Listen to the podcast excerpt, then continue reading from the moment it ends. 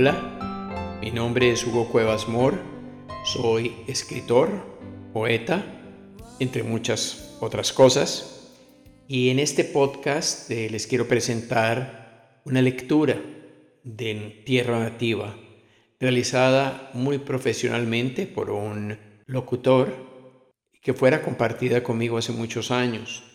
Y he decidido presentarla públicamente porque me parece que muchas personas encontrarán más fácil escuchar este audio de Tierra Nativa que leer el libro. Este trabajo de locución fue encomendado por el Instituto de Ciegos y Sordomudos, según me comentó la persona que compartió este audio.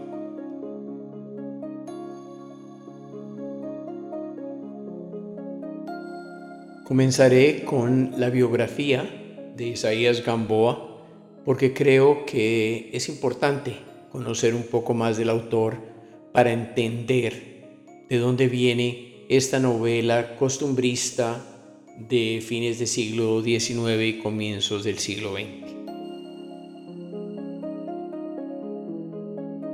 Isaías Gamboa nació en el Mameyal, que es un área en el Cerro de los Cristales que colinda a la ciudad de Cali y allí sus familiares, abuelos, bisabuelos, habían comprado una gran extensión de tierra.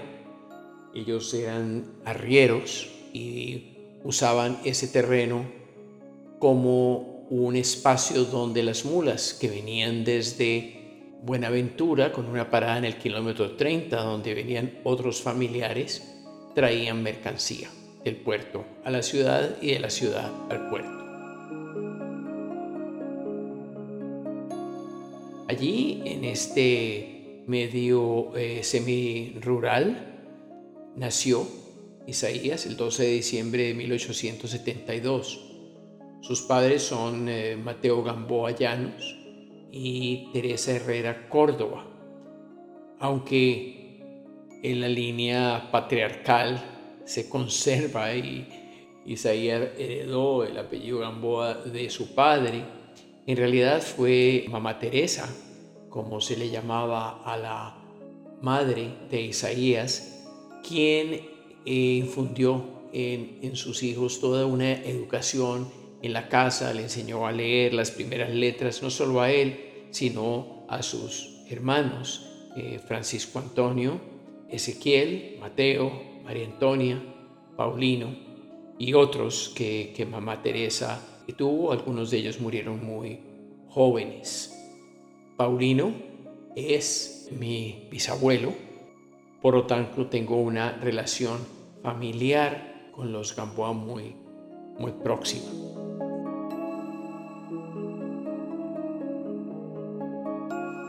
Isaías ha ya dije, aprendió las primeras letras de su madre y luego ingresó al colegio de Santa Librada, que en Cali fue un colegio que tuvo mucho auge. De manera particular, eh, Isaías recibió lecciones de gramática y de literatura de Alcides Isaacs, hermano de Jorge Isaacs, quien es el autor de la famosa novela costumbrista La María y de la cual Tierra Nativa tiene eh, mucha inspiración. Es posible que Alcides Isaacs fuera el maestro que más influyó en el desarrollo de, de Isaías, como lo comenta su hermano Mateo. Dice Mateo que Isaías era de un carácter muy dulce y que don Alcides eh, tomó a este niño de la mano y lo llevó por los senderos de la poesía. También tuvo otros maestros como Eustaquio Palacios, un novelista colombiano también reconocido.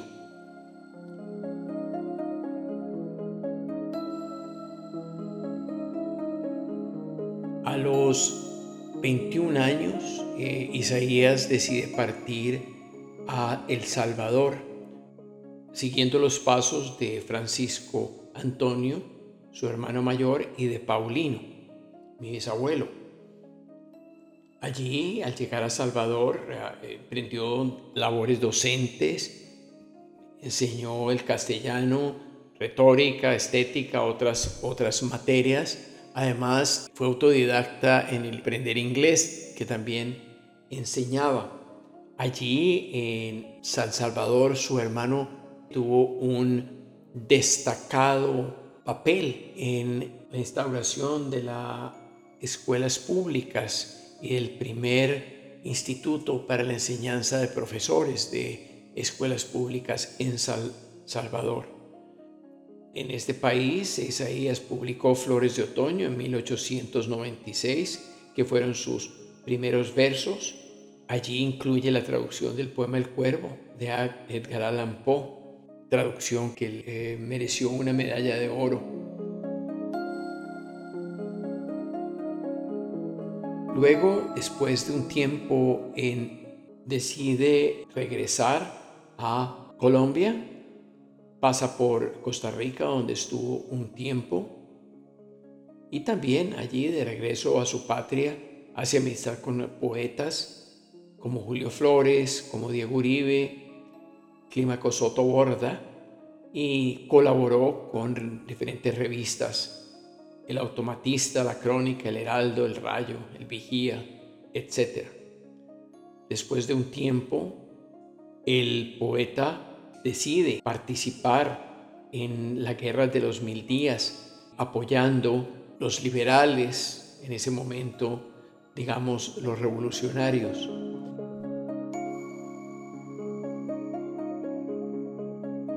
La Guerra de los Mil Días inició alrededor de 1899 y fue uno de los conflictos civiles mayores que tuvo Colombia en esa época, que tuvo consecuencias internacionales, pues hubo incluso batallas que se dieron tanto en Ecuador como en Venezuela y que enfrentaban a los eh, conservadores, eh, la jerarquía eh, terrateniente del país y los liberales, constituidos por todos estos intelectuales y personas que buscaban cambios sociales y políticos que abrieran el país hacia eh, un nuevo horizonte.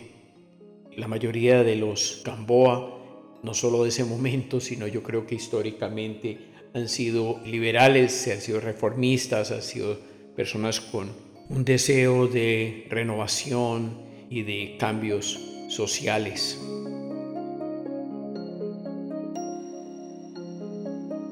Isaías participó en muchos de estos enfrentamientos, en algunas cartas a su familia, comenta algunos hechos de la guerra y es posible que allí fuera donde originalmente se enfermara antes de seguir hacia Chile cuando se firmó la paz que terminó esta guerra tan cruenta, donde más de 80 a 100 mil colombianos murieron.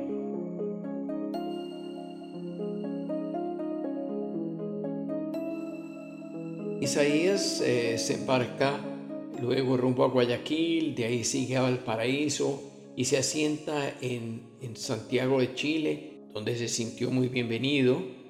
Ahí prosigue su labor educativa, de la cual deriva su subsistencia, y participa en diferentes actos artísticos.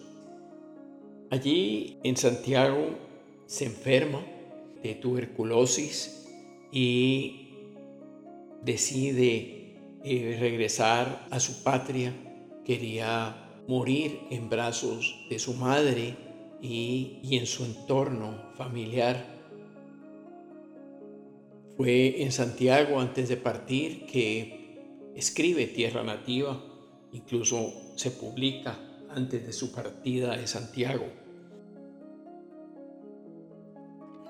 En Santiago tuvo su gran amor en la primera edición de Tierra Nativa, que fue realizada en Chile en 1904, Isaías escribe como prólogo, Tener el hombre la pretensión de trazar su destino es una gran locura. La vida siempre se burla de los hombres.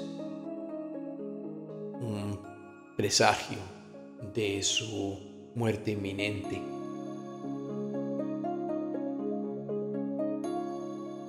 Antes de partir escribe una carta muy dolorosa a su princesa Sonia, a la que ama intensamente diciendo, Tú marcas en la evolución de mi existencia el punto altísimo y luminoso del cenit. De ti para adelante sigue el descenso hacia el ocaso. Empieza a declinar mi vida. Veo oscuro el porvenir. Están frustradas mis ilusiones. Durante este descenso volveré siempre mis miradas hacia la altura en que tú quedas, oh estrella esplendorosa. Se embarca, pues, Isaías de regreso a Buenaventura, pero su estado de salud eh, le trunca ese anhelado retorno y en el puerto del Callao, en el Perú, muere y deben bajar su cuerpo y enterrarlo allí el 23 de julio de 1904. Ese mismo día que, que muriera llegaron a Cali algunos ejemplares de tierra nativa. Sus restos eh, llegaron a Cali en 1914 y ya en 1927 se erige la estatua eh, que está en un pequeño parque en Cali entre San Antonio y El Peñón, dos clásicos barrios antiguos de la ciudad de Cali.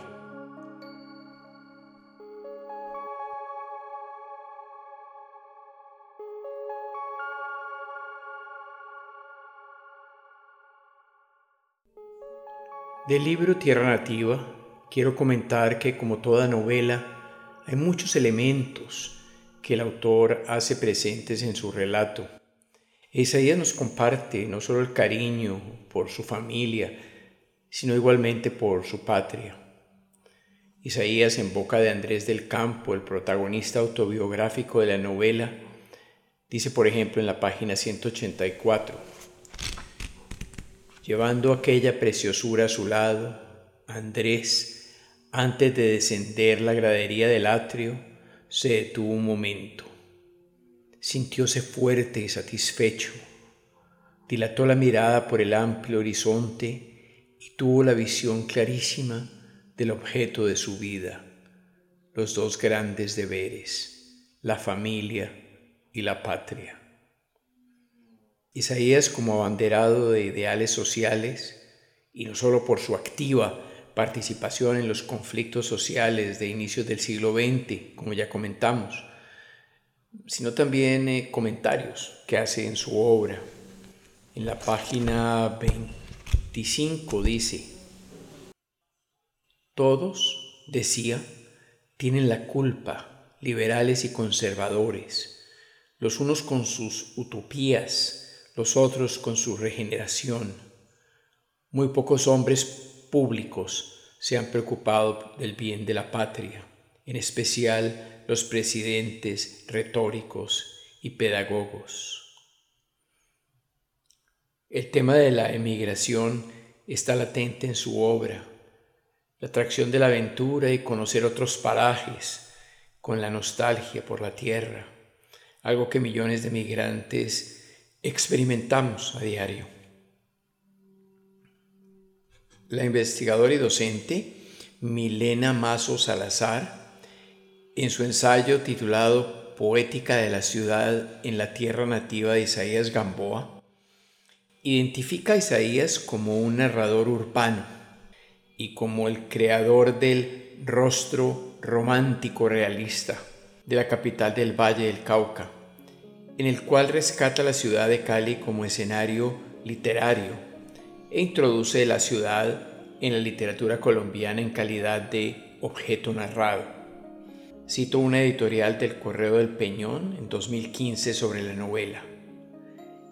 En estas letras eleva Cali a un paraíso universal y consume su alma en las añoranzas de la infancia y la juventud como si hablara de un recuerdo lejano, tan vivo en su interior que lo consume como una llama. Podemos desde nuestra realidad actual criticar la visión sobre la mujer en tierra nativa y en otras obras de la época como Cecilia Valdés del cubano Cirilo Villaverde, los viajes a través de la estirpe del argentino Carlos Bunge. Y en Colombia, Manuela de Díaz de Castro, Diana la Cazadora de Soto Borda, El Alférez Real de Eustaquio Palacios, Tránsito de Luis II Silvestre y, claro, La María de Jorge Isaacs. Juan Carlos Alegría Montaño de la Universidad del Valle en Cali tiene un interesante ensayo titulado La mujer enchichada y la herencia herida, la biopolítica y la condenación fisiológica de la mujer en los umbrales del siglo XX. Lo menciono para quienes les interese analizar este aspecto del manejo del género en la novela.